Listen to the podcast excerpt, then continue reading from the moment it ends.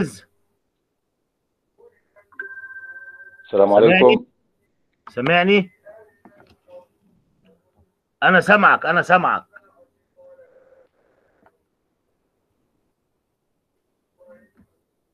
السلام عليكم باشمهندس. الصوت مسموع؟ باشمهندس تامر. أيوه حبيبي سامعك سامعك سامعك سامعك سامعك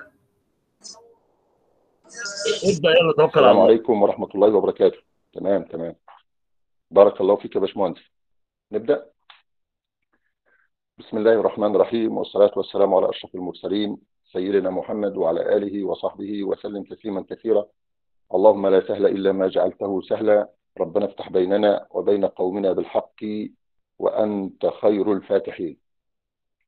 اللهم علمنا ما ينفعنا وانفعنا بما علمتنا وارزقنا العمل به. اللهم اجعل هذا العمل خالصا لوجهك الكريم. اللهم صل وسلم وزد وبارك على سيدنا محمد. عدد من صلى عليه. اللهم صل وسلم وزد وبارك على سيدنا محمد. عدد من لم يصلي عليه. اللهم صل وسلم وزد وبارك على سيدنا محمد كما يحب وينبغي ويرضى أن يصلى عليه.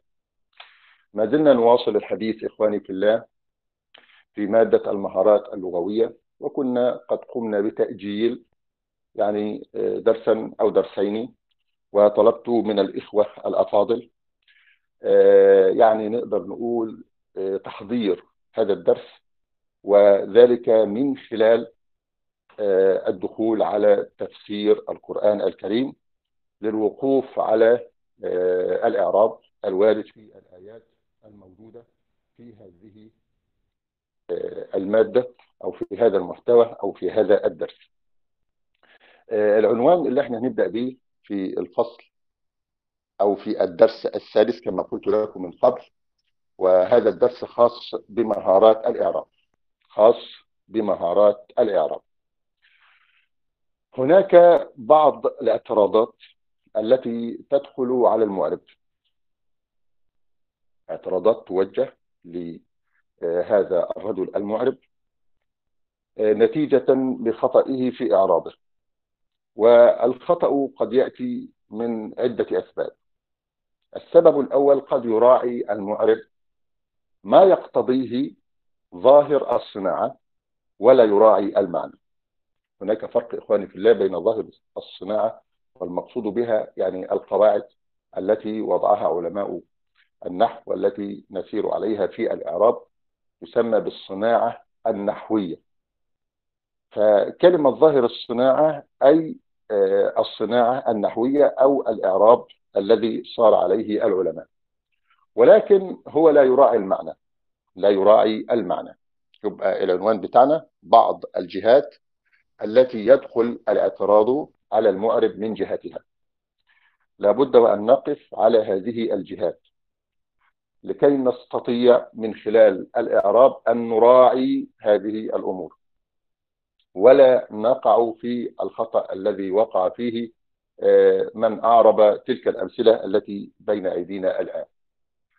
طب هناك جهة تسمى بأن يراعي المعرب الرجل الذي يقوم بالإعراب يراعي ما يقتضيه ظاهر الصناعة يعني يراعي القاعدة ولكنه لا يراعي المعنى. ولذلك قال المؤلف أن كثيرا من الأقدام تزل وتقع وتسقط بسبب تلك الجهة. نصيحة لأي معرب يعني من يقوم بالإعراب من يعرب آية من القرآن الكريم أو يعرب بيتا لابد وأن يفهم معنى الآية الكريمة أو أن يفهم معنى هذا البيت. يفهم ما يعربه.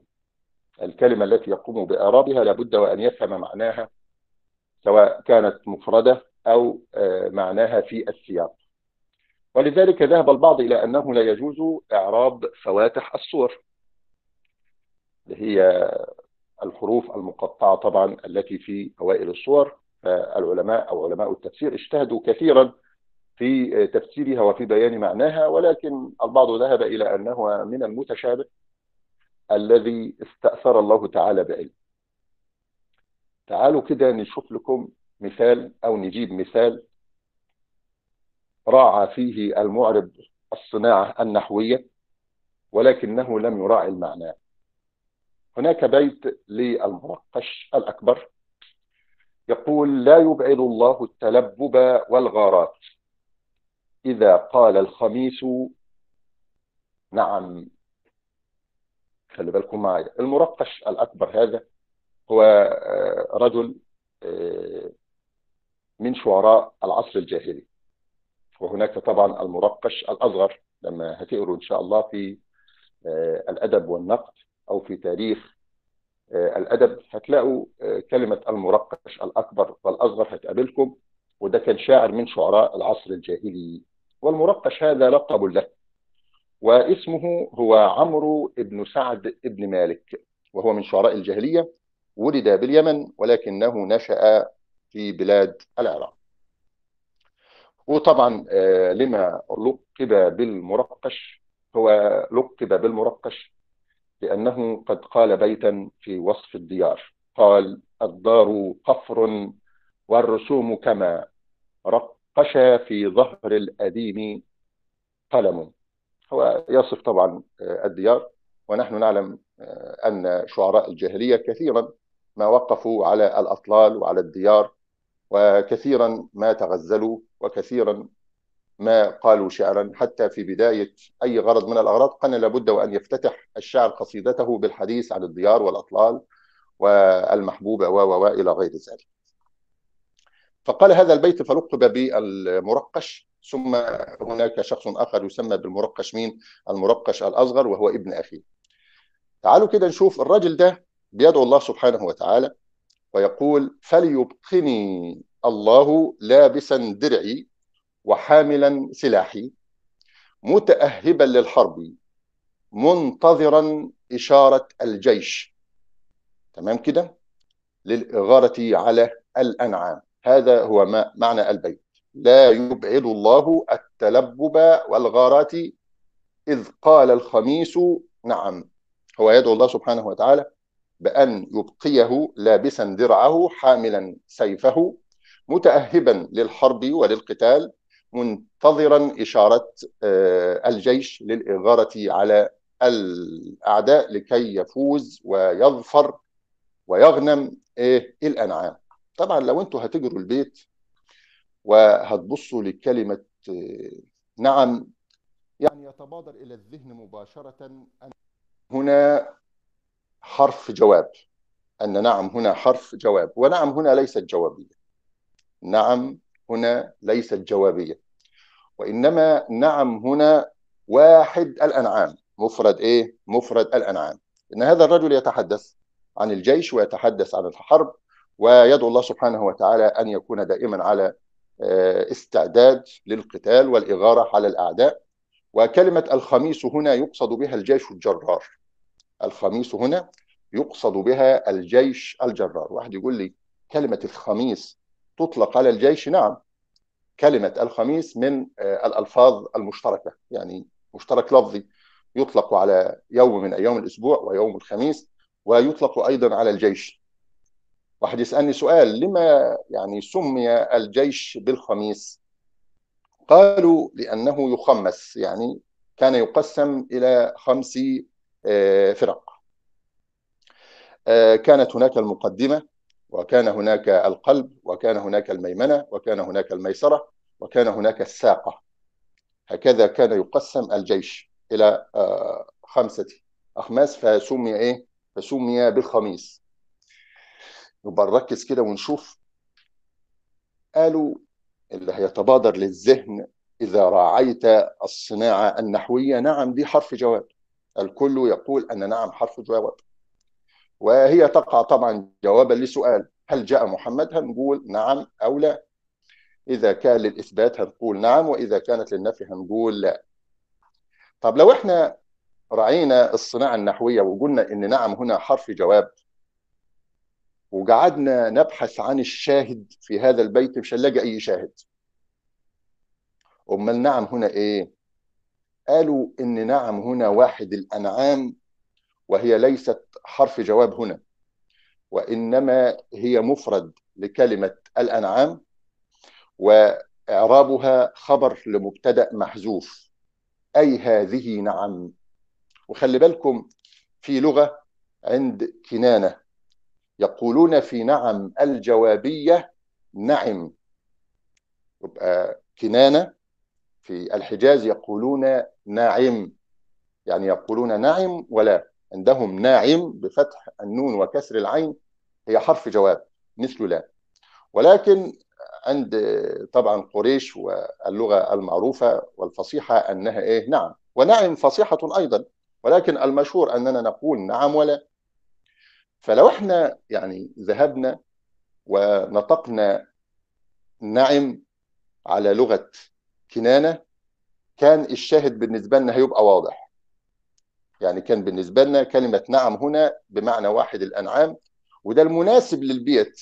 أصل ما دامت في إغارة وفي قتال هيبقى في غنيمة وفي يعني أنعام سوف نحصل عليها ونظفر بها بعد قتال مين؟ بعد قتال الأعداء. إذا نعم هنا واحد الأنعام وهي خبر لمبتدأ محذوف وليست حرف إيه؟ حرف جواب إذا أنا عندما راعيت ظاهر الصناعة النحوية تبادر إلى ذهني مباشرة أن نعم هنا حرف جواب ولكنها ليست بحرف جواب بدليل عندما نظرت إلى معنى نعم وجدت أن نعم هنا واحد الأنعام وهذا هو المناسب لسياق البيت الشعري لأنه يتحدث يتحدث عن الحرب وعن القتال وهو يد الله سبحانه وتعالى لا يبعد. ولذلك لا هنا ناهية تفيد الدعاء. ويبعد فعل مضارع مجزوم بلا الناهية وعلامة الجزم السكون ولفظ الجلالة فاعل والتلبب مفعول به والواو عاطفة والغارات معطوف والمعطوف على المنصوب منصوب ولكنه منصوب هنا بالكسرة نيابة عن الفتحة لأنه جمع مؤنث سالم وإذ طبعا أداة شرط غير جازم وقال فعل ماضي والخميس فاعل ونعم هنعربها خبر لمبتدأ محذوف تقديره. هذه إيه؟ هذه نعم. تمام؟ آه هناك أيضا بعض الأمثلة سوف نطوف يعني كده على السريع كما نقول في هذه الأمثلة ونوضح متى ما التزم المعرب ظاهر الصناعة ولم ينظر إلى المعنى لهذه الآية الكريمة أو لهذا البيت الشعري وقع في الخطأ. وقع في الخطأ.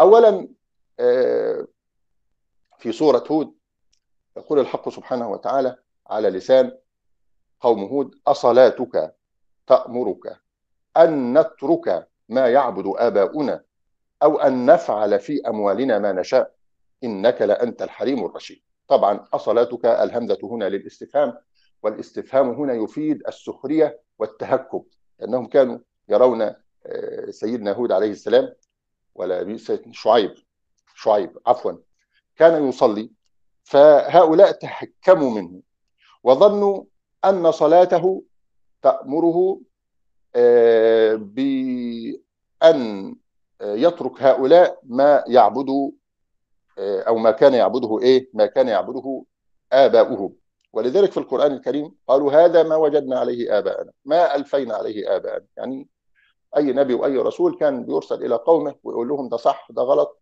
كانوا بيقولوا له لا هذا ما وجدنا هذا ما ألفينا ده إحنا اتولدنا وكبرنا وأجيال كتيرة عاشت وإحنا الآلهة دي بتاعتنا. وبنعبدهم وهم كذا وكذا وكذا وإحنا عارفين طبعا هناك من كان يتخذ هذه الأصنام آلهة هي الإله. وهناك من قال أو من كان يظن أنها تقربه إلى الله زلفى يعني كان يقول هي الواسطة بينهم وبين الله سبحانه وتعالى في في السماء. يبقى الهمزة للاستفهام وهو استفهام هنا يفيد السخرية والاستهزاء وصلاة مبتدأ وصلاة مضاف وكاف الخطاب ضمير مبني على الفتح في محل جر مضاف إليه وتأمر فعل مضارع والفاعل ضمير مستتر تقديره هي تعود طبعا على الصلاة وكاف الخطاب ضمير مبني على الفتح في محل نصب مفعول به تأمرك أن نترك الناصبة وهي مصدرية أيضا يعني تؤول مع ما بعدها بالمصدر وتأمر عفوا ونترك فعل مضارع منصوب بأن المصدرية والفاعل ضمير مستتر تقديره نحن. يبقى أن ناصبة مصدرية ونترك فعل مضارع منصوب بأن المصدرية الناصبة والفاعل ضمير مستتر تقديره نحن. إحنا عارفين المضارع لما يبقى مبدوء بالنون. تمام كده؟ يبقى الفاعل ضمير مستتر تقديره نحن. ولو كان مبدوء بالألف زي أترك يبقى الفاعل ضمير مستتر تقديره إيه؟ أنا. وإذا كان مبدوءا بالياء يترك. يبقى الفاعل ضمير مستتر تقديره هو واذا كان مبدوءا بتاء التأنيث المتحركة يبقى الفاعل ضمير مستتر تقديره هي. التاء التي في أول المضارع تسمى بتاء التأنيث المتحركة تلحق أول الفعل المضارع. أما التاء اللاحقة لآخر الفعل الماضي الساكنة تسمى بتاء التأنيث طبعا إيه؟ الساكنة وهي تلحق آخر الماضي. يبقى الناصبة ونترك فعل مضارع والفعل ضمير مستتر تقديره نحن وما اسم موصول بمعنى الذي ومبني على السكون في محل إيه؟ في محل نصب مفعول للترك. ويعبد فعل مضارع وآباء فاعل آباء مضاف وناء الفاعلين. ضمير مبني على السكون في محل خفض أو في محل جر مضاف إليه. وجملة يعبد آباؤنا جملة لا محل لها من الإعراب صلة الموصول. أو وهي حرف عطف يفيد التخيير وأن نفعل أن أيضا ناصبة ونفعل فعل مضارع منصوب. بأن الناصبة والفاعل ضمير مستتر تقديره نحن في أموال جر ومجرور أموال مضاف وناء الفاعلين ضمير مبني على السكون في محل جر مضاف إليه وما اسم اسم موصول أيضا مبني على السكون في محل نصب مفعول به للفعل نفعل ونشاء فعل مضارع والفعل ضمير مستتر تقديره نحن وإنك إن واسمها لأنت هذه اللام تسمى يعني باللام المزحلقة. وأنت الحليم مبتدأ وخبر والرشيد يجوز إعرابها. خبر بعد خبر ويجوز إعرابها. إيه نعم.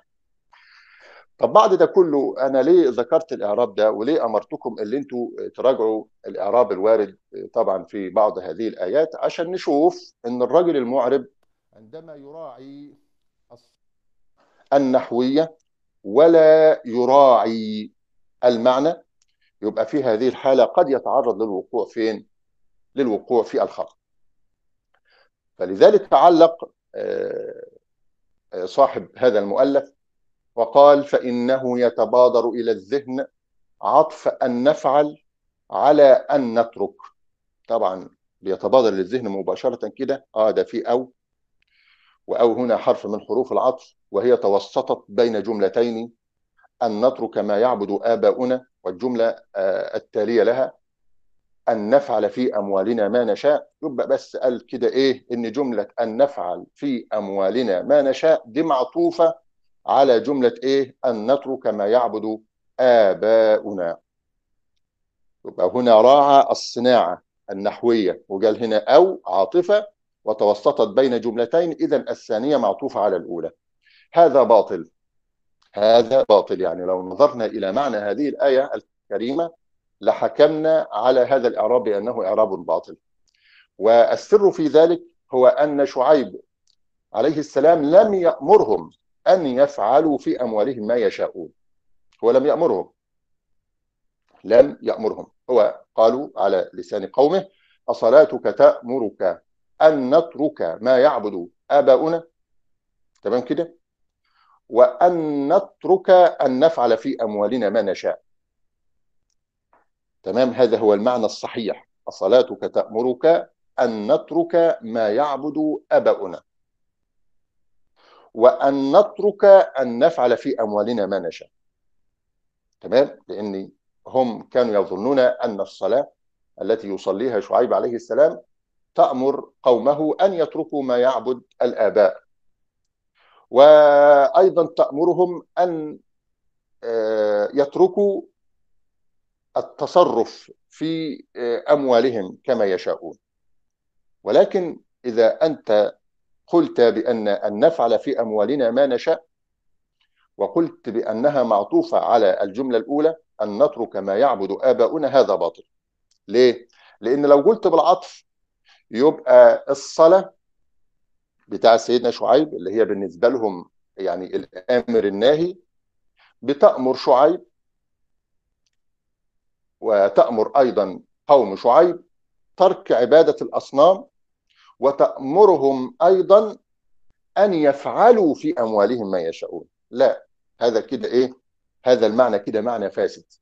ولكن المعنى الصحيح أن الصلاة أو الحكم الشرعي تأمرهم أن يتركوا ما يعبد الآباء وتأمرهم أيضا أن يتركوا أن يفعلوا في أموالهم ما يشاءون. فلو نظرت إلى ظاهر الصناعة وقلت بعطف جملة أن نفعل في أموالنا على جملة أن نترك وهم الاثنين يبقوا يعني واقعيين تحت جملة الأمر تحت جملة الأمر يبقى في هذه الحالة يكون يعني الإعراب باطل وتكون الصلاة آمرة لهم بترك ما يعبد الآباء وآمرة لهم بفعل ما يشاءون في أموالهم. هذا طبعا غير صحيح ولكن جملة أن نفعل في أموالنا ما نشاء هو عطف على ما. أي أن كما وقع ترك عبادة الأصنام أو عبادة ما كان يعبد الآباء لابد وأن يقع أيضا الترك على أن يفعل هؤلاء.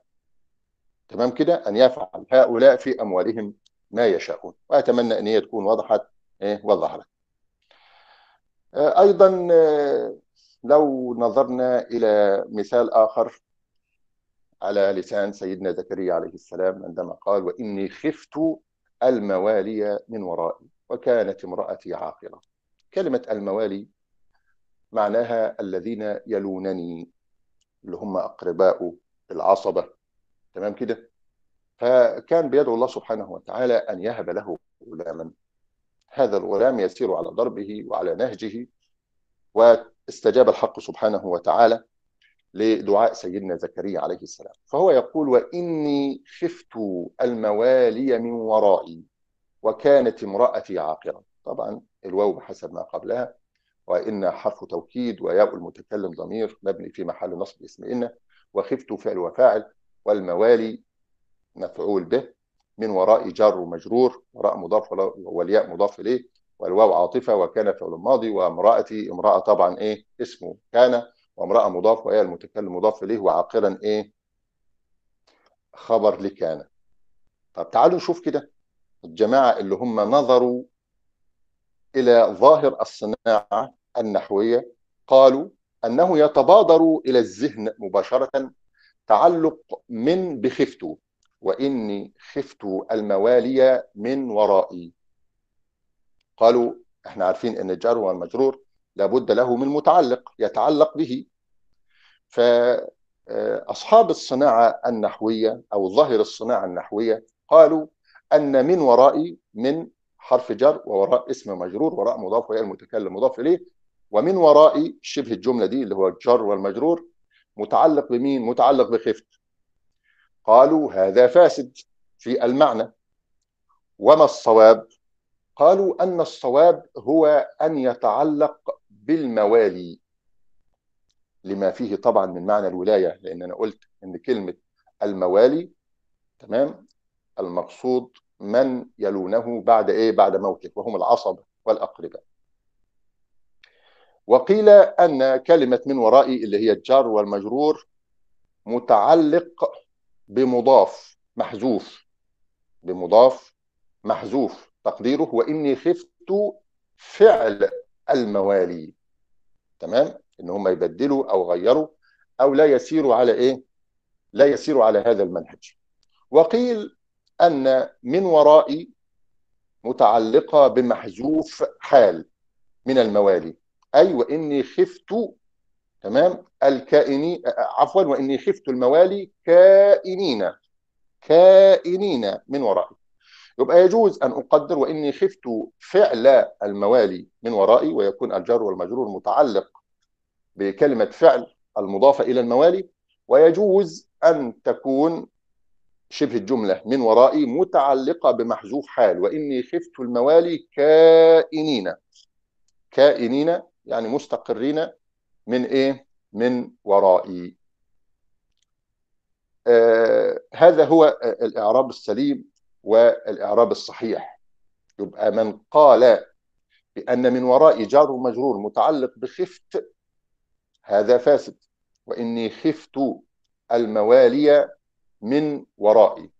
طبعا هو يعني سيدنا زكريا عليه السلام كما قلت لكم دعا الحق سبحانه وتعالى أن يهب له غلاما هذا الغلام يسير على نهجه وعلى إيه؟ وعلى ضربه فإذا من ورائي متعلقة بمحذوف تقديره فعل الموالي اللي هو مضاف طبعا محذوف أو متعلق بمحذوف حال أي تقديره. وإني خفت الموالي كائنين إيه؟ كائنين من وراء.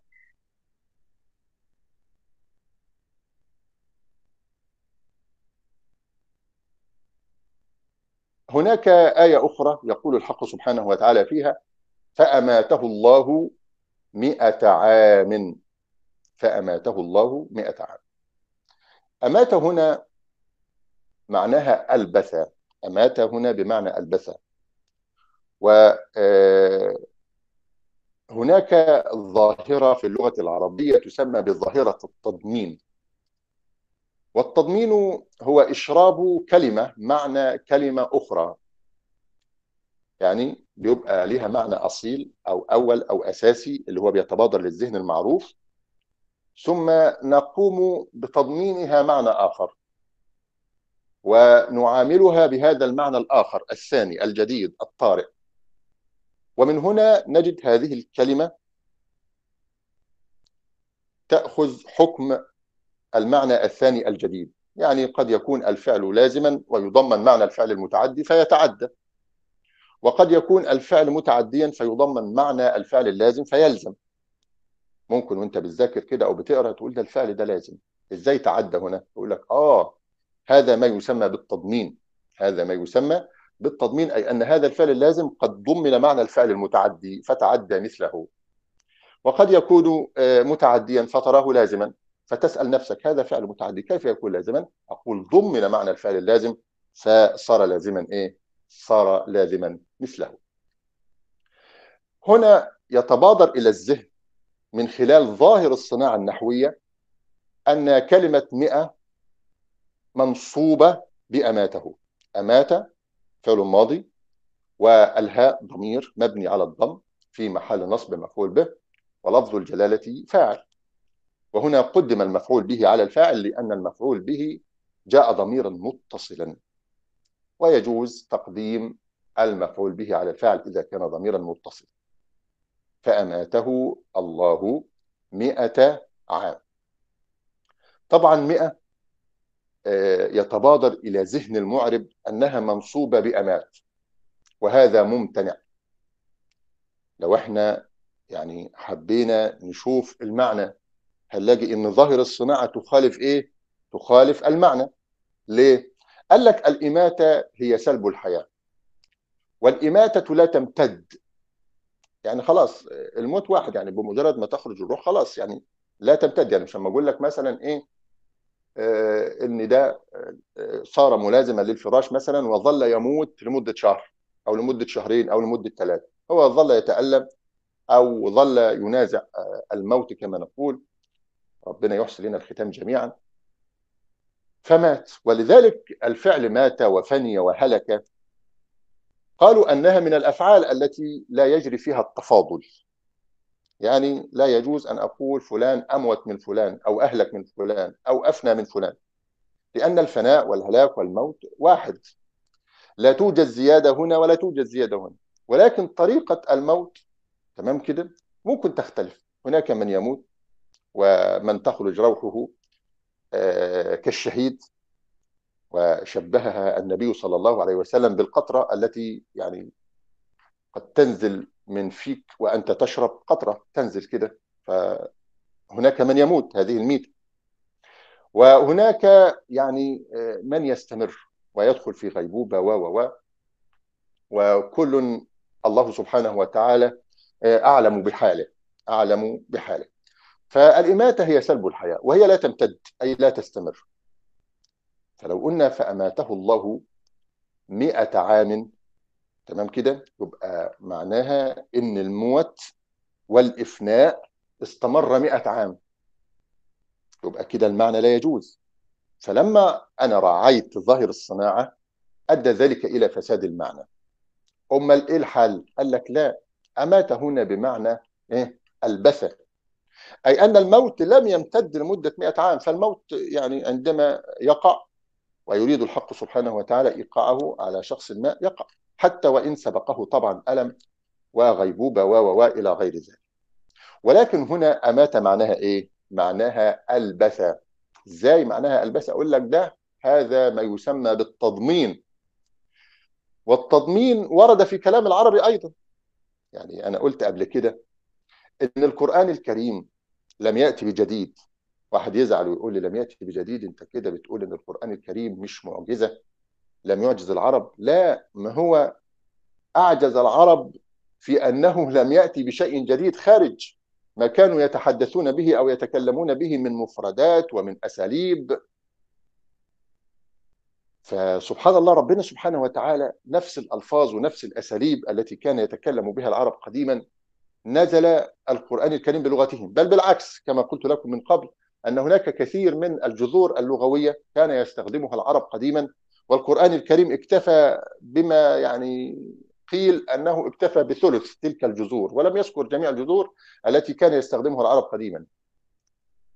أعجز العرب في نظمه الكلام كلامهم والأسلوب بتاعهم بس مختلف ولذلك عجزوا عن الإتيان بمثله وتحداهم ومن يقرأ القرآن الكريم سوف يجد أن القرآن الكريم قد تحداهم عن الإتيان بصورة عشر صور آية وبعد كده راح حسم القضية قل إن اجتمعت الإنس والجن على أن يأتوا بمثل هذا القرآن لا يأتون بمثله ولو كان بعضهم لبعض إيه؟ ظهيرا هذا هو قمة الإعجاز. وعندما تحدث عبد القاهر وما زلت أكرر هذه القصة عن النظم تحدث عن نظم القرآن الكريم. وقال أن الكلمة قد تكون في نفسها فصيحة ولكن عندما تنظم في سياق مضطرب أو قلق تفقد إيه؟ تفقد قيمتها وتفقد روعتها. فالألفاظ موجودة ونظمت هذه الألفاظ في سياق جميل رائع. ولذلك هؤلاء المعاندين أو الكفار أو المشركين يعني اعترفوا بالفضل والمزية للقرآن الكريم. وشوفوا الوليد بن المغيرة طبعا راجل كان عايش في العصر الجاهلي وسمع كثيرا من الأشعار ومن كلام العرب. وكانوا فصحاء طبعا.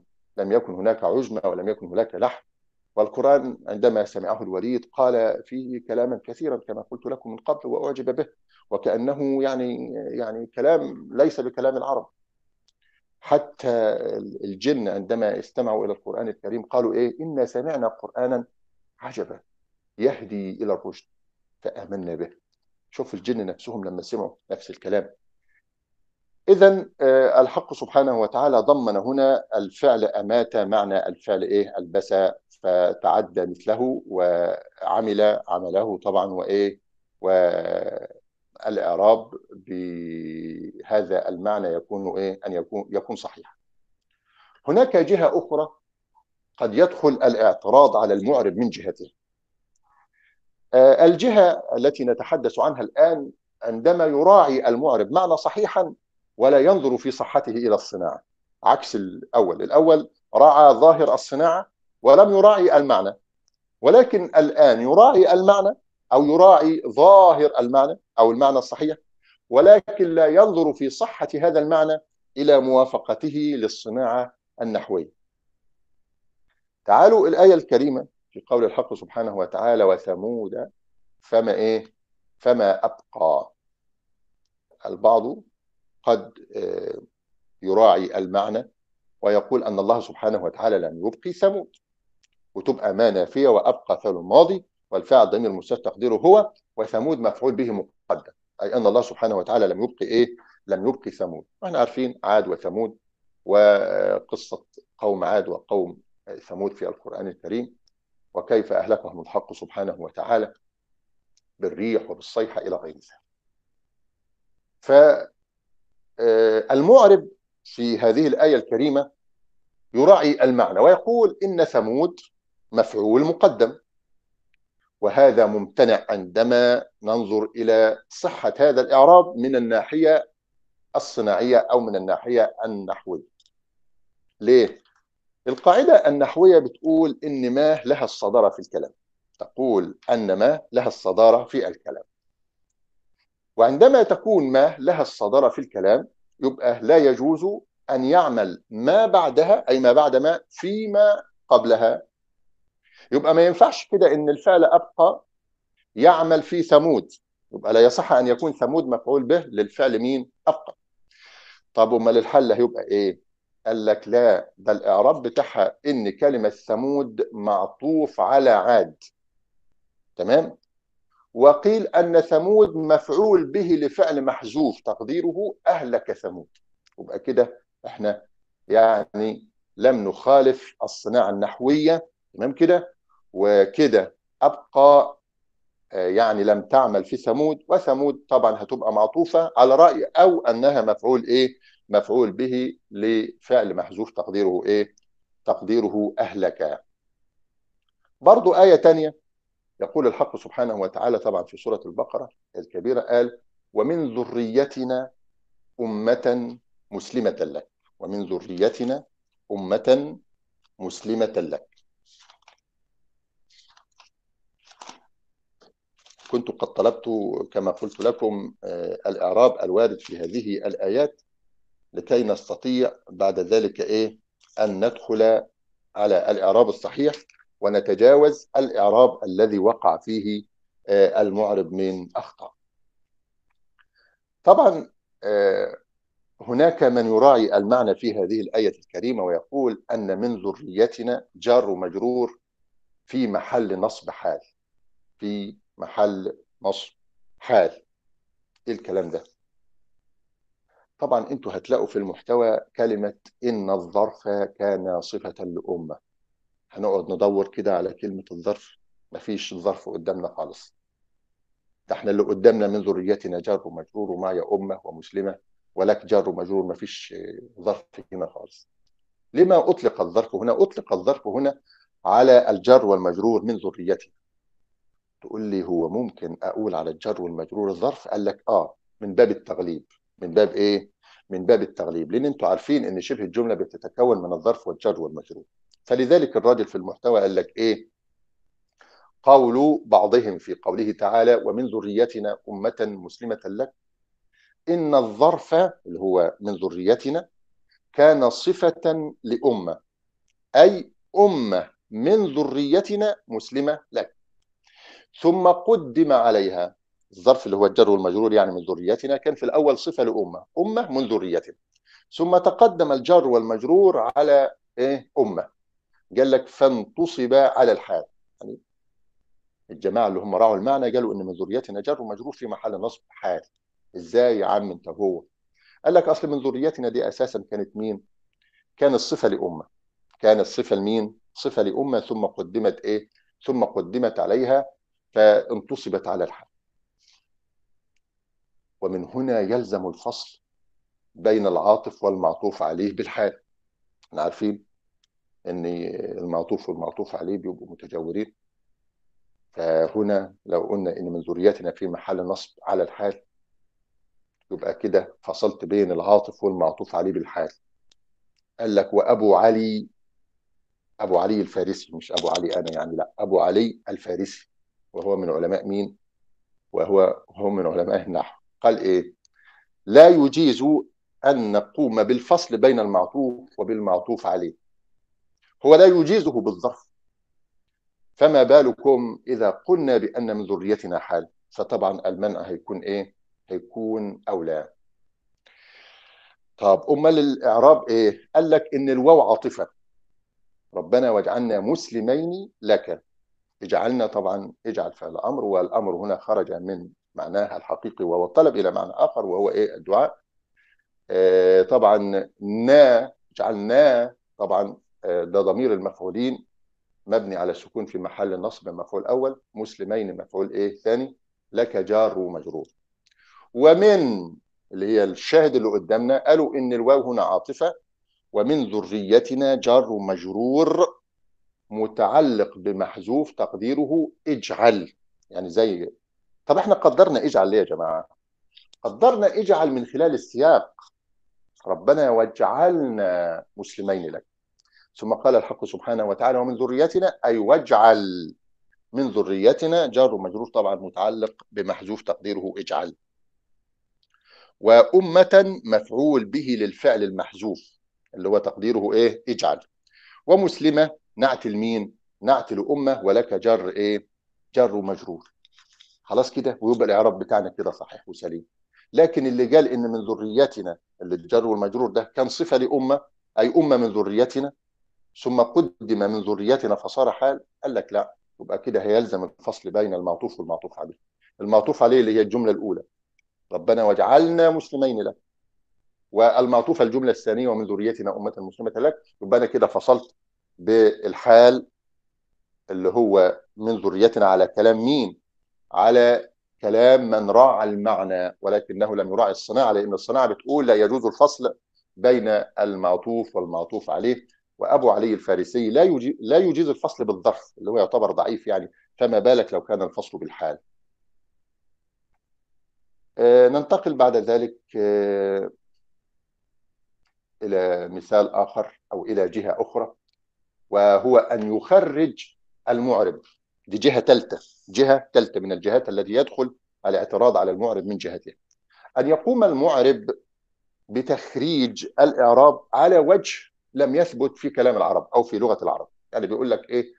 آه وجه ضعيف لم يرد عن إيه؟ لم يرد آه عن العرب أو لم يثبت في العربية وهذا يقع عن جهل أو غفلة. يقع.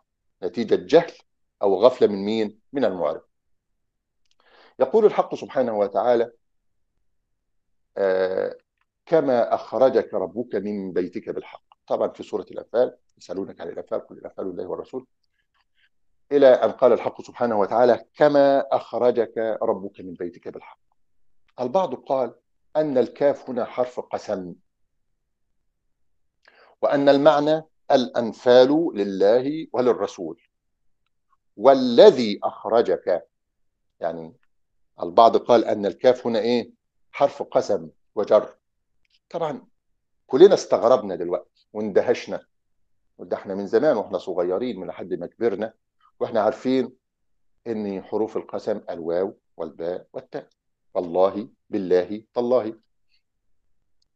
وإحنا عارفين طبعا إن حروف القسم كلها حروف جر يعني يأتي المقسم به بعدها إيه؟ مجرورا طب عندما يقول هذا الرجل أن الكاف هنا حرف قسم يبقى في هذه الحالة يكون قد خالف ما اجتمع عليه علماء العربية.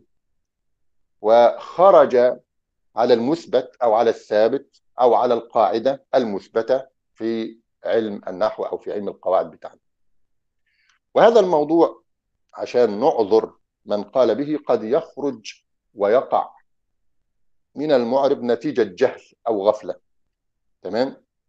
ولذلك ابن الشجري يعني رد على ذلك وقال إن الكاف لم تجئ بمعنى واو القسم.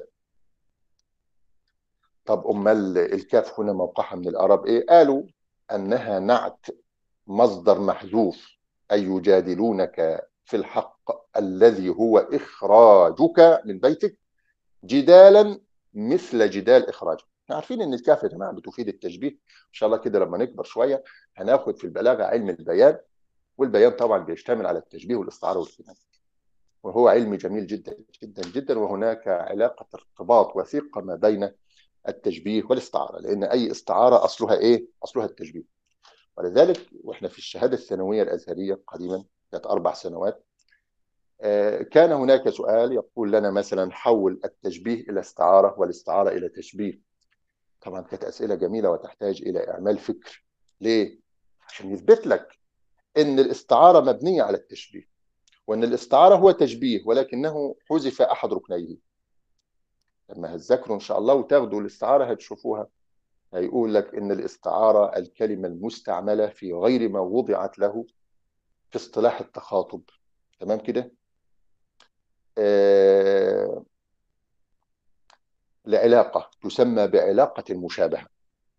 مع قرينة مانعة من إرادة المعنى الأصلي. وهنا لابد وأن نفرق بين الكلمة في الحقيقة والكلمة في المجاز. الكلمة في الحقيقة الكلمة المستعملة فيما وضعت له في اصطلاح التخاطب كلمة محمد موضوع على شخص اسمه محمد. كلمة كرسي كلمة ثلاجة كلمة شباك. هذا إيه؟ هذه الكلمة في الحقيقة. ولكن عندما تستخدم الكلمة في غير ما وضعت له في اصطلاح التخاطب لعلاقة بين المعنى الحقيقي والمعنى المجازي الذي نقلت إليه مع قرينة مانعة من إرادة المعنى الأصلي هذا يسمى بالاستعارة. لما أقول مثلا إيه؟ رأيت أسدا يحمل سلاحا. رأيت أسدا يحمل سلاحا. إزاي أسد؟ وبيحمل سلاح. قال لك آه كلمة أسد هنا لها معنى حقيقي اللي هو الأسد الحيوان المفترس. ولها معنى مجازي منقول. وهو الرجل الشجاع. وهناك علاقة بين المعنى الحقيقي اللي هو الأسد والمعنى المجازي اللي هو الرجل. العلاقة بينهم قال لك علاقة المشابهة. إيه المشابهة؟ أن هذا الرجل يشبه الأسد في شجاعته وفي إقدامه وفي جرأته. طب في قرينة مانعة من إرادة المعنى الأصلي؟ آه يحمل سلاحا. طب هو حمل السلاح من خواص الأسد ولا من خواص الرجل الشجاع؟ قال لك لا من خواص الرجل الشجاع. هذه هي الاستعارة.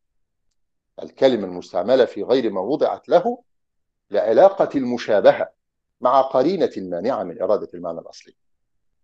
وهناك ما يسمى بالمجاز المرسل لأن المجاز في علم البلاغة أو في علم البيان هتلاقوه يا إما مجاز مرسل يا إما استعارة.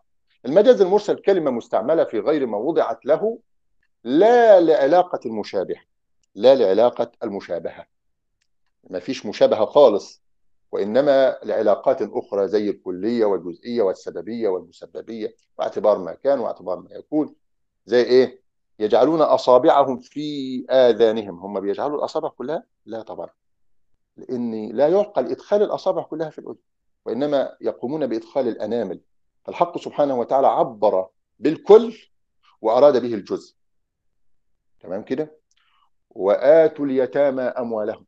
قال لك لا اليتيم عندما يصل إلى سن الرشد لا يقال له يتيم. وما ليه ربنا قال اليتامى؟ قال لك اعتبار ما كان. عشان يبقى في شيء من الخوف والحنية على هؤلاء واللي هم الأوصياء اللي هم كانوا ماسكين المال بتاع الراجل اليتيم ده وبيتصرفوا فيه والكلام ده كله فإيه؟ ربنا سبحانه وتعالى بيذكرهم عشان يقول لهم خلي بالكم ده مال اليتامى. هم صاروا يعني في سن البلوغ والرشد لا يطلق عليه اليتيم. عندما يبلغ سن الرشد لا يقال يتيم وإنما اليتيم ما دون سن الرشد والحق سبحانه وتعالى ذكر الأولياء بكلمة اليتامى حتى يكون في ذلك حثا لهم وتليينا وترقيقا لقلوبهم حتى لا يأكلوا إيه؟ لا يأكلوا أموالهم، اذا الكاف هنا لم تجئ بمعنى واو القسم وإنما هنا جاءت نعت مصدر محذوف وأولت بمعنى إيه؟ بمعنى مثل.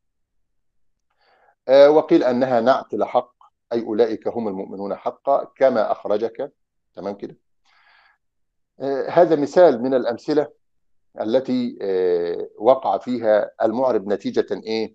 نتيجة لتخريجه هذا المثال على معنى أو على إعراب أو على وجه لم يثبت في كلام العرب وهذا يقع كما قلت لكم عن جهل أو عن غفلة طب هناك جهة أخرى قد يقع فيها المعرب ويوجه إليه الإعتراض بسببها. ما هذه الجهة إخواني في الله؟ قال الجهة هو أن يخرج الإعراب على الأمور البعيدة أو الأوجه الضعيفة ويترك الوجه القريب والقوي.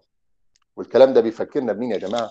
بيفكرنا بالجماعة كده اللي هم بيتصدروا الفتوى. ويجيبوا لكم طبعا فتاوى غريبة جدا. ويقول لك ده في رأي الكذا وفي رأي الكذا. فما ينفعش.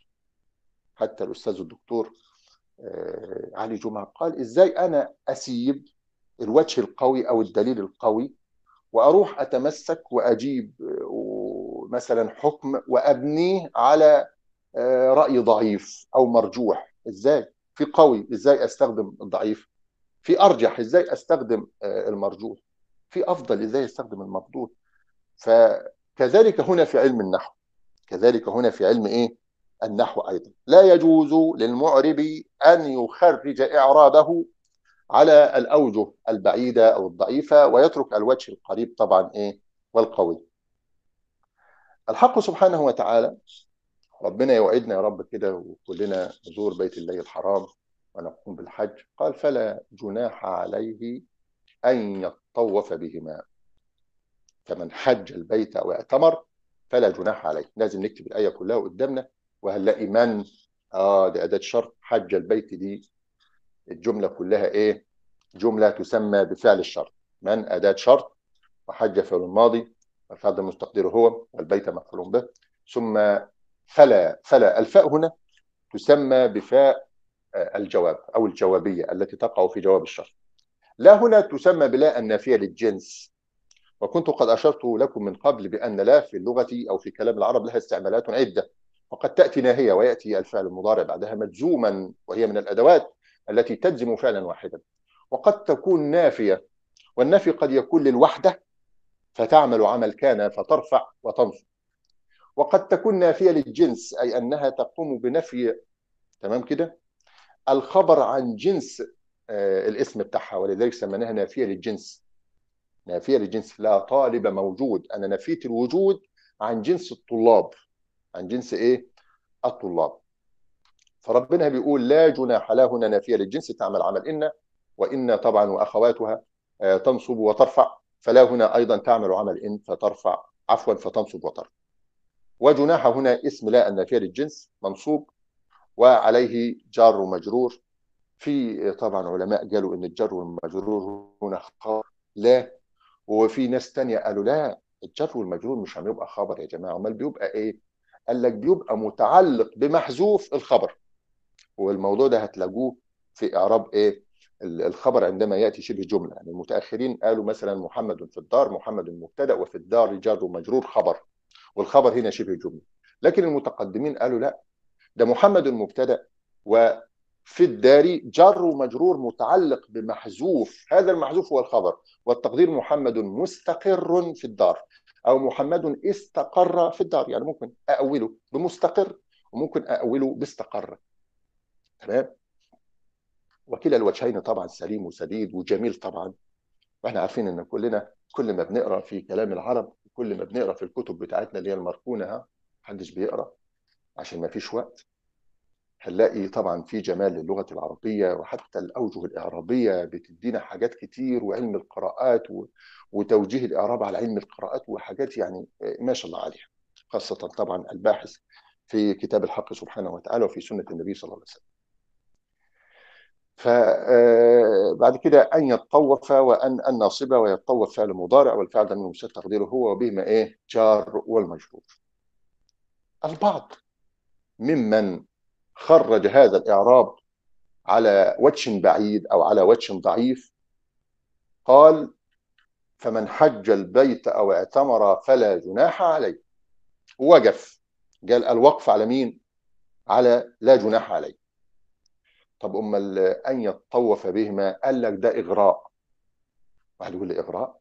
إيه الإغراء ده؟ الإغراء ده أسلوب تمام؟ النجاح النجاح إغراء تمام؟ يلزم النجاح أو الزم طريق النجاح. ده في تحذير كمان آه الأسد الأسد يعني احذر الأسد الكسل الكسل احذر الكسل. فالإغراء بيبقى في شيء مستحسن وأنا بغريك بيه يعني بأمرك بيه. فبقول لك النجاح النجاح التفوق التفوق التقدم التقدم. أما التحذير طبعا أنا بحذرك من شيء طبعا إيه خطير أو شيء يعني سيء. فبقول مثل مثلا الأسد الأسد الكسل الكسل التراخي التراخي. طب إزاي هنا إغراء في موضوع أن يطوف بهما؟ أي إلزموا الطواف بهما. هؤلاء يقولون هكذا. أن فلا جناح عليه هو جواب الشرط. فمن حج البيت أو اعتمر فلا جناح عليه. وانتهى. بعد كده قال لك إيه؟ أن يطوف بهما. قالوا إني الوقف على فلا جناح. وأن وما بعدها إغراء يفيد صريحا مطلوبية التطوف أي يلزموا التطوف بالصفا والمروة. ولكن طبعا هذا وجه ضعيف لأن هذا الأسلوب قد اعتمد على كاف الخطاب. كاف إيه؟ الخطاب ولا على ضمير الغائب عفوا. قد يعني لو إحنا هنقول إن ده أسلوب أنا قلت إغراء. آه هذا أسلوب إغراء. هذا غير صحيح بالمرة. ليه؟ ان آه الإغراء هنا قد اعتمد على مين؟ قد اعتمد على ضمير مين؟ على ضمير الغائب.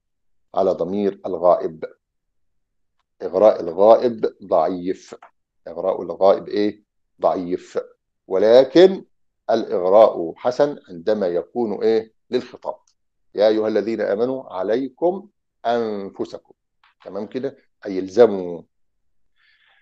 آه، أيضا آه، آية تانية هنختم بيها عشان الوقت بي- بيداهمنا.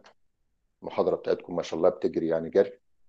ربنا سبحانه وتعالى في سورة الإنسان بيقول إيه؟ عينا فيها تسمى سلسبيلا. طبعا المعروف أن كلمة عينا يجوز إعرابها على أنها إيه؟ على أنها بدل من زنجبيلة قبلها. يجوز إعراب عينا على أنها بدل من زنجبيل. تمام كده؟ ولها إعراب تاني. كنت قد كتبته. بكتب وانسى أو أكتب وبيضيع عينا بدل من زنجبيل أو منصوبة على الاختصاص. في أسلوب تاني يا جماعة. اسمه أسلوب الاختصاص. وإن شاء الله الأساليب دي كلها هتاخدوها لما تكبروا كده و... وبعون الله بعد شهر أو شهرين يعني كده لما تطلعوا المستوى الثالث فتلاقوا إن الاختصاص آه، عبارة عن ضمير للمتكلم وقد يكون للمخاطب ويأتي بعده اسم منصوب هذا الاسم يكون منصوب على الاختصاص. كما قال النبي صلى الله عليه وسلم نحن معاشر الأنبياء لا نورث. نحن مبتدأ ومعاشر معاشر النبي ما قالش معاشر المعاشر إن معاشر هنا إيه؟ مفعول به لفعل محذوف تقديره أخص. يعني نحن أخص. معاشر الأنبياء لا تمام؟ نحن العرب اسخى الناس. ده الله أعلم كان زمان وحاليا موجود والله أعلم يعني عشان ما حدش يزعل. نحن العرب اسخى الناس. بس طبعا النبي صلى الله عليه وسلم قال الخير في وفي أمتي.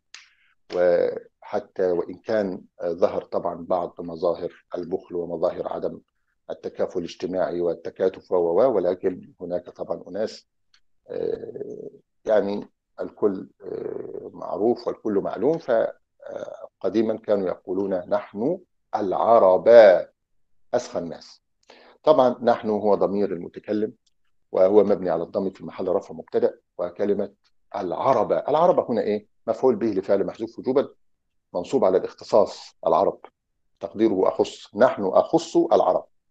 تمام؟ جملة اسخى الناس طبعا في محل رفع خبر به خبر المبتدأ. أنا جبت لكم حتة الاختصاص ليه هنا. لأني في الآية اللي قدامنا دي آه، هيبقى فيها كلام وهنصل من خلاله إلى موضوع الاختصاص. عينا فيها تسمى سلسبيلا قلنا إن كلمة عينا بدل من زنجبيل أو منصوبه على الاختصاص. أي أخص عينا. أخص إيه؟ أخص عينا. طبعا فيها جار ومجرور وتسمى فعل مضارع. مبني للمجهول. تمام كده؟ ونائب الفاعل آه، محذوف تقديره هي وسلسبيله مفعول به. عارفين يا جماعة إن الفعل اللي بينصب مفعولين المفعول الأول منه بيبقى نائب فاعل والمفعول الثاني يبقى كما هو مفعول ثاني. وأن الأفعال التي تج أن الأفعال التي تنصب فعلا واحدا تمام؟ عفوا. التي تنصب اسما واحدا هذا الاسم يتحول من رتبة المفعولية إلى رتبة الفاعلية. زي كده العمدة وشيخ الغفر زمان يعني. لما كان بيغيب العمدة كان شيخ الغفر هو اللي بيقوم مقام. فإحنا العمدة اللي هو الفاعل والفاعل اسمه عمدة خلي بالكم يا جماعة. والمفعول به ينوب عنه في البناء للمجهول يعني يصير المفعول به فاعلا فيأخذ إيه؟ فيأخذ حكمه. فيصير مرفوعا بعد أن كان منصوبا طب تعال نشوف الراجل اللي هو جاب ال- ال- الأعراب البعيد قال إيه؟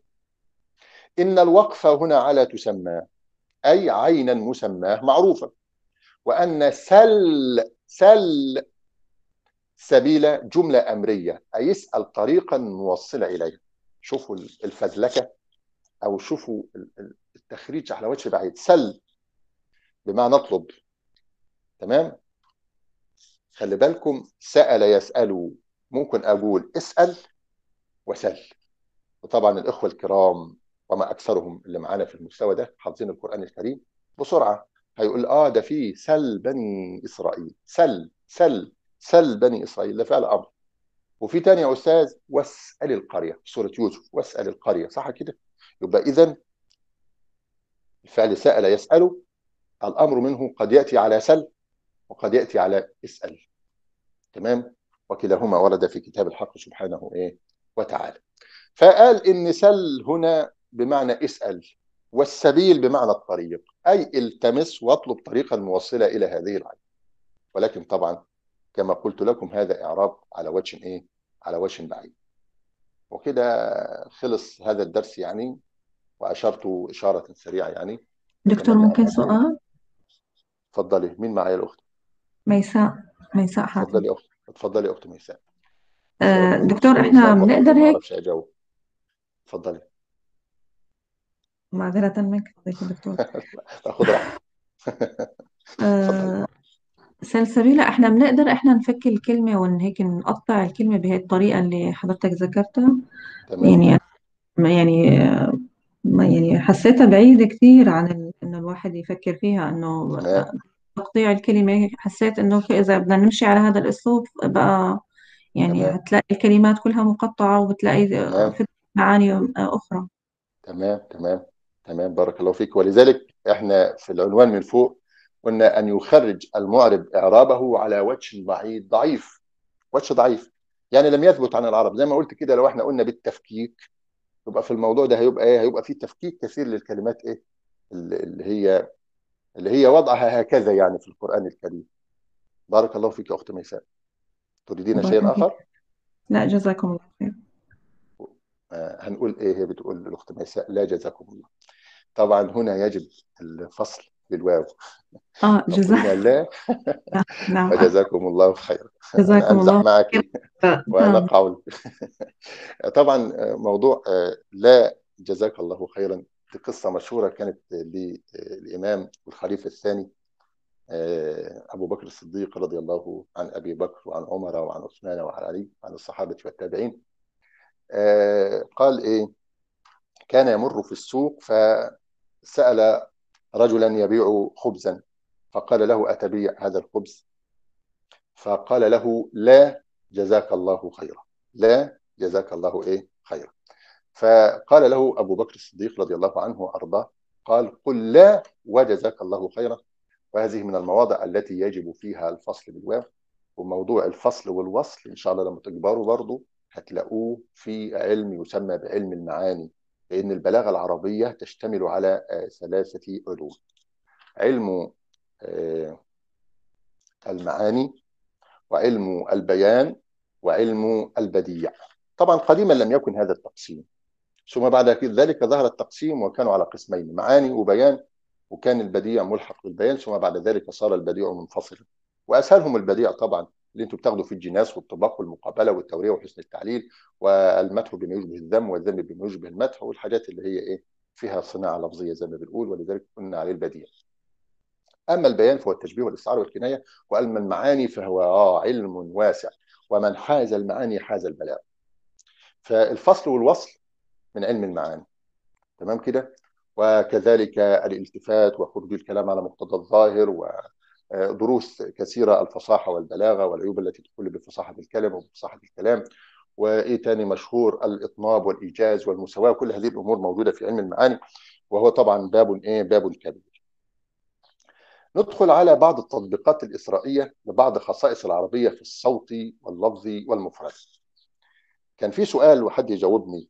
إحنا خلصنا الظواهر التي تقع في اللغة العربية خلصنا المشترك اللفظي وخلصنا الترادف؟ خلصنا ولا ما خلصناهمش؟ يعني إحنا أنا همشي في الشرح زي ما أنا ماشي كده؟ ولو اللي هيفيض معانا إحنا متبقي لنا إيه؟ محاضرة أخرى. المحاضرة الأخرى دي هنلم فيها بعض الحاجات اللي هي فاتتنا أو بعض الموضوعات اللي ممكن أنتوا تقترحوها برضو على الجروب العام اللي موجود عندنا. وتقولوا مثلا ممكن نعيد دي أو نوضح دي. أنا متذكر طبعا المشترك اللفظي تحدثنا عنه وتحدثنا عن أنواعه و فمش عارف بقية الظواهر أو المظاهر أو السمات التي تمتاز بها اللغة العربية تعرضنا ليها ولا لا يعني تبقوا تراجعوا وتشوفوا الحاجات اللي إحنا ما شرحناهاش ونخليها إن شاء الله المحاضرة الجاية طب نمشي كده كما هو موضوع في موضوع تطبيقات إسرائيلية لبعض خصائص العربية في الصوت واللفظ المفرد. الكلام ده كله يا جماعة ده كلام جميل وكلام بديع وكله منصب طبعا على شواهد من القرآن الكريم. عشان نثبت طبعا أن القرآن الكريم كان وما زال وسيزال طبعا فخما عظيما في الصوت. شفت الصوت نفسه. أنا لسه ما كونتش يا جماعة كلمة. أنا بتكلم على الصوت نفسه. المقطع الصوتي اللي بيمثلوا حرف واحد بس. ثم بعد ذلك اللفظة المفردة المكونة من هذه إيه؟ الأصوات. ثم بعد ذلك التركيب. أكمله. أو أكمله. آه تعالوا كده نشوف الراجل اللي هو ما شاء الله عليه الله يرحمه مصطفى صادق الرافعي. طبعا الراجل ده كاتب مشهور واللي عاوز يتعلم أسلوب ويتعلم لغة والكلام ده كله يقرأ للراجل ده. بس قبل ما يقرأ للرافعي يمهد له كده قبل ما يدخل له طبعا لأنه أسلوبه عالي. ممكن يقرأ للمنفلوطي ويقرأ للعقاد والرافعي طبعا يأتي في النهاية. فبيقول إيه؟ حجة الأدب العربي الفقيد. مصطفى صادق الرافعي رحمه الله عن ألفاظ القرآن الكريم بيقول إيه؟ قال لك لو تدبرت ألفاظ القرآن الكريم في نظمها. شوف قال لك إيه؟ في نظمها. ادي برضه رجع لكلام مين؟ عبد القاهر في النظم. أنا بقول لكم يا جماعة القرآن نزل بكلام العرب وبلغة العرب وبفنون العرب وبأساليب العرب. ولكن انظروا عندما قال في نظمها لرأيت حركاتها الصوتية واللغوية تجري في الوضع والتركيب مجرى الحروف أنفسها. فيما هي له من أمر الفصاحة ولن تجدها إلا مؤتلفة مع أصوات الحروف مساوقة لها في النظم الموسيقي حتى إن الحركة ربما كانت ثقيلة فلا تعذب ولا تصار فإذا هي استعملت في القرآن رأيت لها شأنا عجيبا. وجاب لك مثال بكلمة النظر جمع نذير النو نو نذو نذو. قال لك الضمة ثقيلة في هذه الكلمة لتواليها على النون والذال. فضلا عن جسأة هذا الحرف ونبوءه في اللسان لكنه جاء في القرآن الكريم على العكس تماما. ولقد أنذرهم بطشتنا فتماروا بالنذر في سورة القمر. قال تأمل هذا التركيب. تمام؟ وأمعن ثم أمعن في تأمله وتذوقه وتذوق مواقع الحروف وكذلك حركات الحروف الموجودة في هذه الكلمات. وتأمل مواضع القلقلة في دال ولقد وفي الطاء من بطشتنا. بطشتنا عفوا. لأن أنا قلت من بطشتنا في, في السياق اللي قدامي من حرف جر فجت بعدها مجرورة يعني. لأن أنا وأنا بقرأ سبحان الله ببقى بعرب. عشان ما أغلطش. يعني وأنا بقرأ كده ببقى بعرف فلما جه حرف الجر لكن هي في القرآن الكريم بطشتنا. طبعا ممكن بنطق غلط من ناحية التجويد لأن أنا ضعيف صراحة في هذا العلم. وهذه الفتحات المتوالية. فيما وراء الطاء شتنا شتنا شا شا شا شا تا تا نا نا. ثم انظروا إلى واو تماروا مع الفصل بالمد كأنها تثقيل لخفة التتابع في الفتحات أو الفتحات عفوا. اذا هي جرت على اللسان ليكون ثقل الضم عليه مستخفا بعد ذلك. يعني زي ما أقول لك إن ربنا سبحانه وتعالى حب يطلعك من الضمتين اللي ورا بعض اللي في الكلمة الواحدة وبيقول لك إن الضمه ثقيلة فما بالك لو كانوا ضمتين ومتواليتين مع بعض قال لك ربنا سبحانه وتعالى حب ياخدك كده بسرعة بسرعة وإيه ويدخل بك على الفتح الفتح الفتح وبعد كده يجيب لك المد. طبعا الحاجات دي مش يتذوقها إلا العربي مش يتذوقها إلا الجماعة اللي دارسين علم أصوات. والجماعة اللي ربنا طبعا بارك لهم في علمهم ومهتمين بعلم التجويد والقراءات. هتلاقي زي الإنسان كده لما يبدأ عمل تجويد أدخل مثلا كده مطلوب مني واحد اثنين ثلاثة أربعة. يقول لك أنا هبدأ بالتجويد في الأول. تمام؟ عشان بعد كده المجهود بتاعي هتعب أقدر بعد كده أعمل الخفين أو الخفيف. فببدأ بالتقيل في الأول وبعد كده كلما يقل الجهد بتاعي هيبدأ يتماشى مع الكمية بتاعة الشيء اللي أنا شغال فيه مثلا في البيت أو في الغيط. طبعا الغيط اللي هو الحقل ذا فيلد باللغة الإنجليزية كلمة زي بعض جت كده يعني افتكرتها. الغيط دي بنقولها إحنا هنا في في في, في, في الصعيد. لكن الوجه البحري يقولوا أنا نازل الأرض. نازل الأرض. إحنا في الصعيد يقول أنا رايح إيه؟ الغيط طب الغيط دي كلمة صحيحة فصيحة. أنا في الأول كنت بقول ده عامية. كنا بنقول الحقل. وكنا بناخد في المدرسة ذهب عمي حسن إلى الحقل وزرع وعمل والكلام ده كله. تمام؟ فقالوا كلمة الغيط صحيحة. لأن كلمة الغيط مأخوذة من الأرض المنخفضة. وبالفعل إحنا عندنا هنا وادي النيل ودلتاه أرض منخفضة. في أيام الفيضان قبل السد العالي كانت هذه الأرض طبعا المياه طبعا تغمرها جميعا. وكانت الناس بتزرع موسم واحد بس لأن ال- الميه كانت في أيام السنة أو الأرض كلها أيام السنة ميه فلما كانت بتجف الميه كانوا بيزرعوا. يجي الفيضان لا بيخلي زرع ولا بيخلي بيوت أساسا. المهم كلمة الغيط دي مأخوذة من الأرض المنخفضة وهي أرض إيه؟ وهي آه، كلمة صحيحة وفصيحة في اللغة العربية. فلما كنا نروح الغيط نشتغل يقول لك اعمل التجيل في الأول عشان بعد كده آه، جهدك هيقل فممكن يتماشى مع ال- ال- المطلوب البسيط. المهم ربنا سبحانه وتعالى بعد ضمتين راح خدك ومسكك من إيدك ودخل على كلمة إيه؟ بطشتنا. تمام؟ بطشتنا. هتلاقوها إيه؟ في حركات بعديها. وبعد الحركات جاب لك المد. تمام كده؟ وكله ده سهل عشان يطلعك من إيه؟ من الثقل اللي أنت كنت إيه؟ فيه.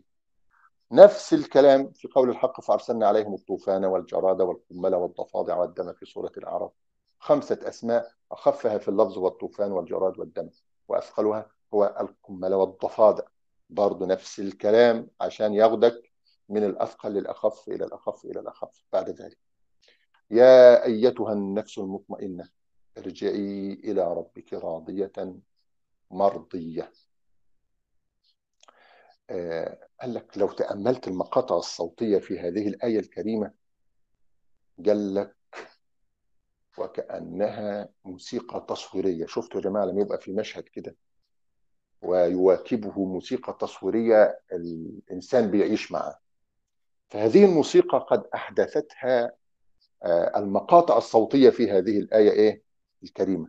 طبعا المشهد اللي قدامنا مشهد يعني يستدعي الحزن والخوف والرقة. قدامنا إنسان آه، مسجي آه، خلاص هيموت. تمام كده؟ وبنقول يا أيتها النفس المطمئنة ارجعي إلى ربك راضية مرضية. فادخلي في عبادي وادخلي جنتي. شوفوا يا جماعة المدود دي اللي جت معايا في الآية دي شوف تم توظيفها إزاي. تم توظيفها إزاي في صورة هذا الرجل الميت وهو مسجي في كفنه. وهذا القبر كما صوره المؤلف فارغ فاتح فاه. ربنا يثبتنا عند سؤال الملكين. والقبر هو أول منزلة من منازل طبعا أول منزل من منازل الآخرة طبعا. فشوفوا ما أحدثه أو ما أحدثته آه، الصوت من جمال في التصوير. أيضا آه، هناك جمال في الكلمة الواحدة. أنا بمشي كده على السريع هو يعني درس جميل. تقروه كويس هتستفيدوا منه كتير. آه، طب في برضو آه، جمال الكلمة المفردة دلوقتي هنتكلم عنها. ربنا سبحانه وتعالى يقول والليل إذا عسعس والصبح إذا تنفس. قال لكم لو إحنا قعدنا نجيب كلمات في اللغة العربية. تؤدي معنى عسعسة وتؤدي معنى تنفس مش هنلاقي خالص.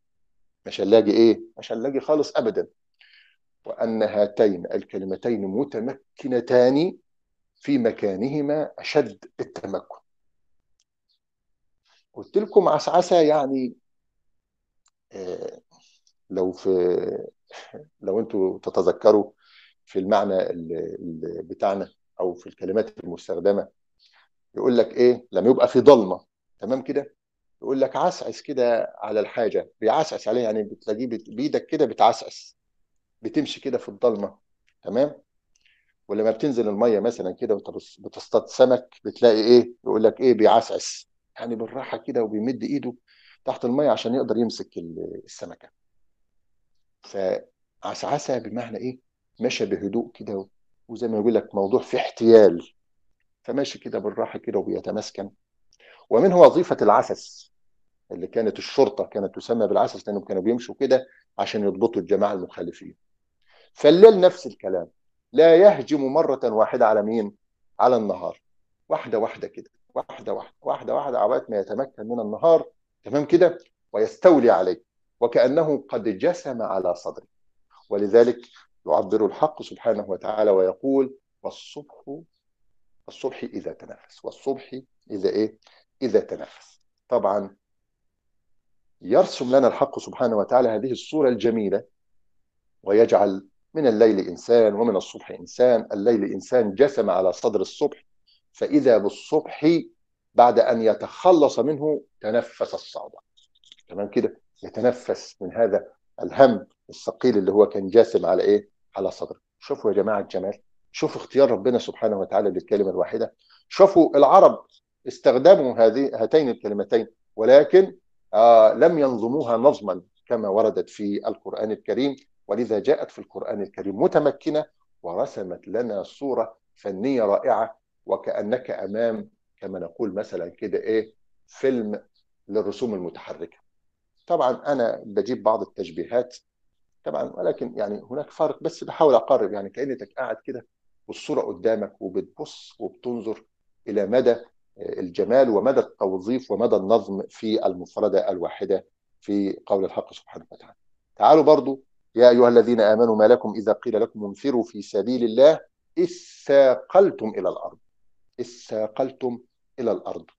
شوفوا يا جماعة التجديد في كلمة اثاقلتم ما حدث في هذه الكلمة من تجديد إثا إثا وإحنا عارفين أن الحرف المشدد بجدية؟ الحرف المشدد بحرفين. الحرف المشدد بكام؟ بحرفين. فالحق سبحانه وتعالى يقول يا أيها الذين آمنوا ما لكم؟ إذا قيل لكم انفروا في سبيل الله اثاقلتم إلى الأرض. في تجديد والتجديد فيه صعوبة لأن الحرف المشدد بكام يا إخواني؟ الحرف المشدد بحرفين. قلت لكم إن الحرف المشدد بحرفين لما نيجي نفكه نمسك الحرف المشدد ده ونروح ضاربينه بالشاكوش هيفك معايا جدية هيفك معايا حرفين. صح كده؟ هيفك معايا حرفين. طب إيه اللي حصل؟ اللي حصل إن الآية الكريمة أو هذه المفردة واكبت وسايرت الحالة التي يكون عليها الرجل المتثاقل. هو الرجل مش عاوز يطلع ولا يجاهد في سبيل الله. تمام كده؟ والجماعة اللي التمسوا الأعذار. تمام كده؟ قالوا إن بيوتنا عورة وما هي بعورة. إن يريدون إيه؟ إلا فرارا وقالوا شوية كلام كتير طبعا الجماعة اللي تخلفوا عن الغزو وعن النداء. فربنا سبحانه وتعالى يقول يا أيها الذين آمنوا ما لكم إذا قيل لكم انفروا في سبيل الله اثاقلتم إلى الأرض. قال لك التثاقل إلى الأرض طبعا محتاج زي إيه؟ شفت الواحد لما يبقى آه بعد الفطار كده وكل كتير يعني زي واحد أعرفه يعني فالمهم مش قادر يقوم يصلي العشاء فبيقول لي مثلا أخوه أو أبوه أو زوجته ده لو قدرت أساسا ترفعه فخد بإيدي مثلا فمش قادر ترفعه. في ثقل في إيه؟ في ثقل مش قادر هو يقوم من الأرض. فكذلك الرجل المنافق الذي يفر من الجهاد وإحنا عارفين طبعا الفرار يوم الزحف ده من الكبائر طبعا الواردة في حديث النبي صلى الله عليه إيه؟ عليه وسلم. يا أيها الذين آمنوا ما لكم إذا قيل لكم انفروا في سبيل الله؟ اثا اثا شوفوا شوفوا الصوت نفسه وشوفوا ال ال ال ال نقدر نقول يعني التجديد اللي موجود فيها. اثا قلتم إلى الأرض. هذا يعني يصور لنا الشكل الذي عليه إيه؟ هذا الرجل المتثاقل. تمام؟ حركته البطيئة وكذلك الحركة في النطق بطيئة أيضا وهي المناسبة إيه؟ وهي المناسبة للتجديد في الثقل. تعالوا نشوف خصائص الجملة العربية في التركيب. بعض خصائص اللغة العربية فين في التركيب. يقول الحق سبحانه وتعالى أعوذ بالله من الشيطان الرجيم معذرة على بعض الأصوات طبعا. اللي حوالينا دي طبعا إحنا عايشين في حديقة. اقرأ قول الحق سبحانه وتعالى ففتحنا أبواب السماء بماء منهمر وفجرنا الأرض عيونا فالتقى الماء على أمر قد قدر. هتلاقوا بيقول لك في هذه الآية الكريمة في تناسق عجيب وغريب من الكلمات. في كل جملة منها ولو دققنا النظر وتأملنا تآلف أيضا تلك الحروف داخل الكلمات ومن الكلمات تآلفت وتركبت الجمل اللي إحنا عارفين المقطع الصوتي اللي هو بيمثله الحرف أو الحركة طبعا. يتكون من هذه الحروف بعد كده إيه؟ الكلمات و إلى غير ذلك. ثم بعد ذلك تتكون الكلمات والكلمات تتكون منها إيه؟ الجمل. هنلاقي يعني مجموعة من الحروف المتآلفة. في حروف الرخوة مع الشديدة المهموسة والمدشورة ولو انت أمعمت النظر يعني دققت أمعنت النظر يعني دققت النظر في تآلف تلك الحروف على اختلاف طبعا المخارج وعلى اختلاف الصفات بتاعتها. وتعاطف الحركات والسكنات وأيضا والمدود إلى غير ذلك. تعلم أن هذه الجمل القرآنية قد جاءت لكي تبين لنا كيف نظم الحق سبحانه وتعالى تلك الأصوات ثم نظم الكلمات ثم جاءت بعد ذلك الجمل وأن هذا النصم جاء بمقادير يعني لم يأتي عبثا كده ولم يأتي جزافا كما نقول وإنما جاء بمقادير معينة. وهذا تقدير الحق سبحانه وتعالى. طبعا وبعد وهيهات للبشر أن يأتوا بمثل هذا القرآن كما قلت لكم. أيضا تجد في الجملة القرآنية نجد أنها قد تدل طبعا بالعبارة القصيرة على كثير من المعاني وهذا ما نسميه بإيجاز القصر. هناك إيجاز يسمى بإيجاز إيه؟ إيجاز القصر. وهو أن يدل المتكلم بألفاظ قليلة على معان كثيرة دون أن يدخل هذا الإيجاز حذف لأنه لو دخلوا حذف هيبقى إيجاز بالحذف لكن هذا يسمى إيجاز قصر يسمى بإيجاز القصر كما ورد في قول الحق سبحانه وتعالى خذ العفو وأمر بالعرف وأعرض عن إيه؟ وأعرض عن الجاهلين يعني بيقول لك دي فيها جماع الخير كله هذه الآية إيه؟ هذه الآية الكريمة خذ العفو وأمر بالعرف وأعرض عن الجاهلين. يعني الحق سبحانه وتعالى جمع في هذه الآية الكريمة مع وجازتها ومع قصرها أيضا جمع فيها العديد من الأخلاق الكريمة بما فيها طبعا صلة الرحم والرحم المقطوعة والصلح بين المتخاصمين وأيضا إعطاء المانعين الأمر بالمعروف النهي عن المنكر صون اللسان عن الكذب كل هذه الأمور طبعا هي جماع الخير. وردت في هذه الآية الكريمة فهذا طبعا جمال في الجملة في القرآن الكريم. تعالوا برضو في سورة القصص وأوحينا إلى أم موسى أن أرضعيه فإذا خفت عليه فألقيه في اليم. ولا تخافي ولا تحزني أنا رادوه إليك وجاعلوه منين وجاعلوه من المرسلين. باقي عشر دقائق على هذه المحاضرة. تعالوا كده شوفوا يا جماعة الآية الكريمة دي. تأمل كيف جمعت هذه الآية الكريمة على وجازتها أو على قصرها أيضا. بين أمرين ونهيين وخبرين وبشارتين. شوف شوفوا ده كله الجمال طبعا جمعت بين أمرين أرضعيه وألقيه. ونهيين لا تخافي لا تحزني. وخبرين اللي هو طبعا إيه؟ وأوحينا إلى أم موسى أن أرضعيه. هذا خبر. فإذا خفت عليه فألقيه في اليم ولا تخاف. إن رادوه فإذا خفت عليه فألقيه إيه؟ في اليم. هذا خبر أيضا. ثم البشارتين. إن رادوه إليك الرد يعني هيرجع لك تاني وجعلوه من المرسلين. شوف ربنا سبحانه وتعالى. يعني خلى سيدنا موسى عليه السلام نشأ في بيت مين؟ في بيت فرعون. الراجل اللي هو طبعا فيما بعد يعني هيبقى في صدام بينهم وبين بعض طبعا. خرج من بيت مين؟ من بيت فرعون. شوف فرعون يا جماعة اللي هو بيدور وبيبحث عن أي مولود يولد في بني إسرائيل طبعا زي ما قالوا له هنموته والكلام ده كله.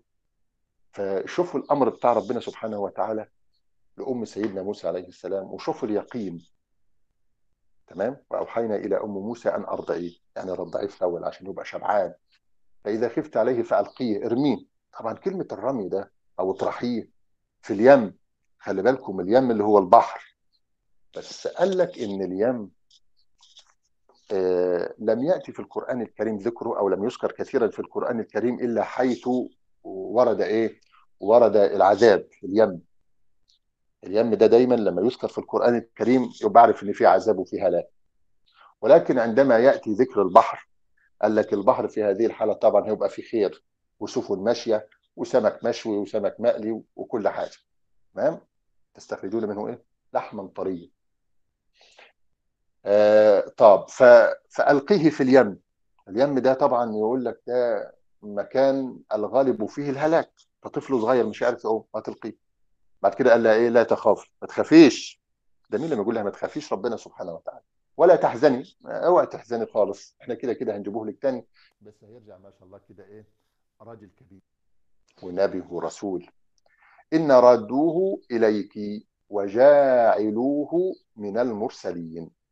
فالآية الكريمة دي كلها دي يا جماعة قال لك جمعت بين أمرين وبين نهيين وبين خبرين وبين إيه؟ وبين بشارتين.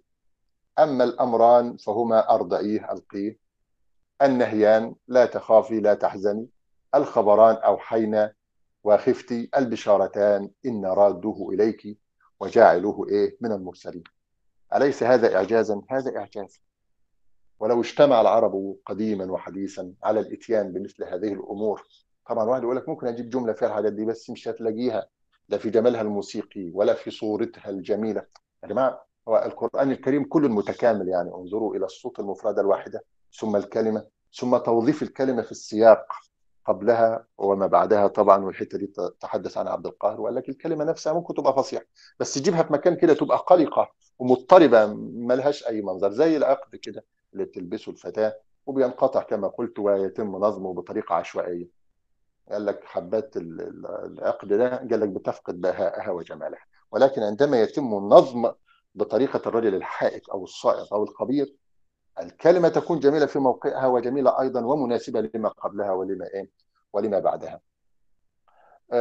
أيضا في سورة الكوثر وهي أقصر سورة طبعا في القرآن الكريم فيها ثلاث آيات قصار. فيها كم آية؟ ثلاث آيات قصار تضمنت هذه الآية أو هذه الصورة على وجازتها أو على قصرها أرادت أن تخبر عن شيئين الأول عن الكوثر وهو نهر من أنهار الجنة. ربنا إيه؟ ربنا يجمعنا وإياكم على إيه؟ على هذا النهر. تمام؟ وندعو الله سبحانه وتعالى أن يجمعنا طبعا في الدنيا بكم على الخير أيضا واللي ما يشوفوش في الدنيا نشوفه إن شاء الله في الجنة إن شاء الله. يبقى الإخبار عن الكوثر وهو نهر فين؟ وهو نهر في الجنة. تمام؟ والإخبار عن العظمة وعن السعة وعن الكسرة و والأواني و و. الثاني هو الإخبار عن الوليد ابن المغيرة. وكان عند نزولها يعني ذا مال وولد ثم أهلك الله سبحانه وتعالى ماله وولده وانقطع إيه؟ وانقطع نسله. إن شانئك شانئك أي عدوك هو الأبتر يعني المقطوع. مش هيبقى ليه إيه؟ ذرية. وبالفعل. آه أيضا آه هذه الآية الكريمة أو هذه الصورة العظيمة بها إخراج للمعنى المجرد في مظهر الأمر المحس الملموس. وده قيمة التصوير يا جماعة. لما تخشوا شوية كده في الأدب والنقد يقول لك إيه؟ إن الصورة الفنية دي بتقوم على التجسيد والتشخيص. يعني بتحول الأمور المجردة اللي هي المعنوية اللي أنا ما أقدرش أشوفها أو يعني أصل إليها بالحواس الخمس يتم تجسيدها. يتم إيه؟ تجسيدها في صورة إيه؟ في صورة حسية. زي إيه؟ والليل إذا عسعس والصبح إذا تنفس. تمام؟ يعني الليل بتلك الصورة حب يصوره ربنا سبحانه وتعالى ويجسده في صورة شخص قد جثم على صدر شخص آخر. و و. فكذلك الصورة الفنية بتعتمد دائما على التجسيد والتشخيص. طب في فرق بين التجسيد والتشخيص؟ البعض قال كلاهما واحد والبعض فرق ما بين التجسيد والتشخيص. قال لك التشخيص اللي أنت بتحول غير العاقل تمام كده؟ المحسوس اللي قدامك غير العاقل إلى عاقل تخاطبه. طب أمال التجسيد؟ قال لك أنت بتحول الأمور المعنوية اللي هي مش مرئية الأمور المجردة بتحولها إلى إيه؟ إلى إلى صورة حسية أمامك يعني كأنك تتذوق هذا الشيء أو تراه أو تسمعه. تمام؟ والحاجات دي كلها موجودة في إيه؟ في الأدب إيه؟ في الأدب والنقد. أيضا مكمن الإعجاز في ذلك قال إن الألفاظ ليست إلا حروفا جامدة ذات دلالة لغوية على ما أنيط بها من المعاني فمن العسير جدا أن تصبح هذه الألفاظ وسيلة لصب المعاني الفكريه المجردة في قوالب من الشخوص والأجرام يعني بيقول لك إن ربنا سبحانه وتعالى يعني من خلال هذه الآيات الكريمة استطاع أن يحول تلك المعاني المجردة إلى معاني إيه؟ إلى معاني محسوسة وهذا قمة في الإعجاز، هذا قمة في الإعجاز. طبعا إلى هنا نكون قد انتهينا من هذه المحاضرة الماتعة، طبعا أدعو الله سبحانه وتعالى أن يتقبل منا الصيام والقيام وصالح الأعمال وجزا الله آه، الحضور خير الجزاء. طبعا وجعل هذا العمل في ميزان حسناتكم والله أسأل أن يوفقنا جميعا لما يحب إيه ويرضى. هل من سؤال قبل الانصراف؟ ولو في أي سؤال أو في أي حاجة بتقف قدامنا مفيش مانع اللي إحنا هنعرضها طبعا آه، في ال- الجروب الموجود. وبرضه هنتم تجميع بعض ال- الحاجات اللي إحنا كنا يعني تركناها. مش تركناها يعني عمدا ولكن سوف يأتي إن شاء الله وقت إيه؟ وقت لشرحها وهي المحاضرة القادمة إن شاء الله.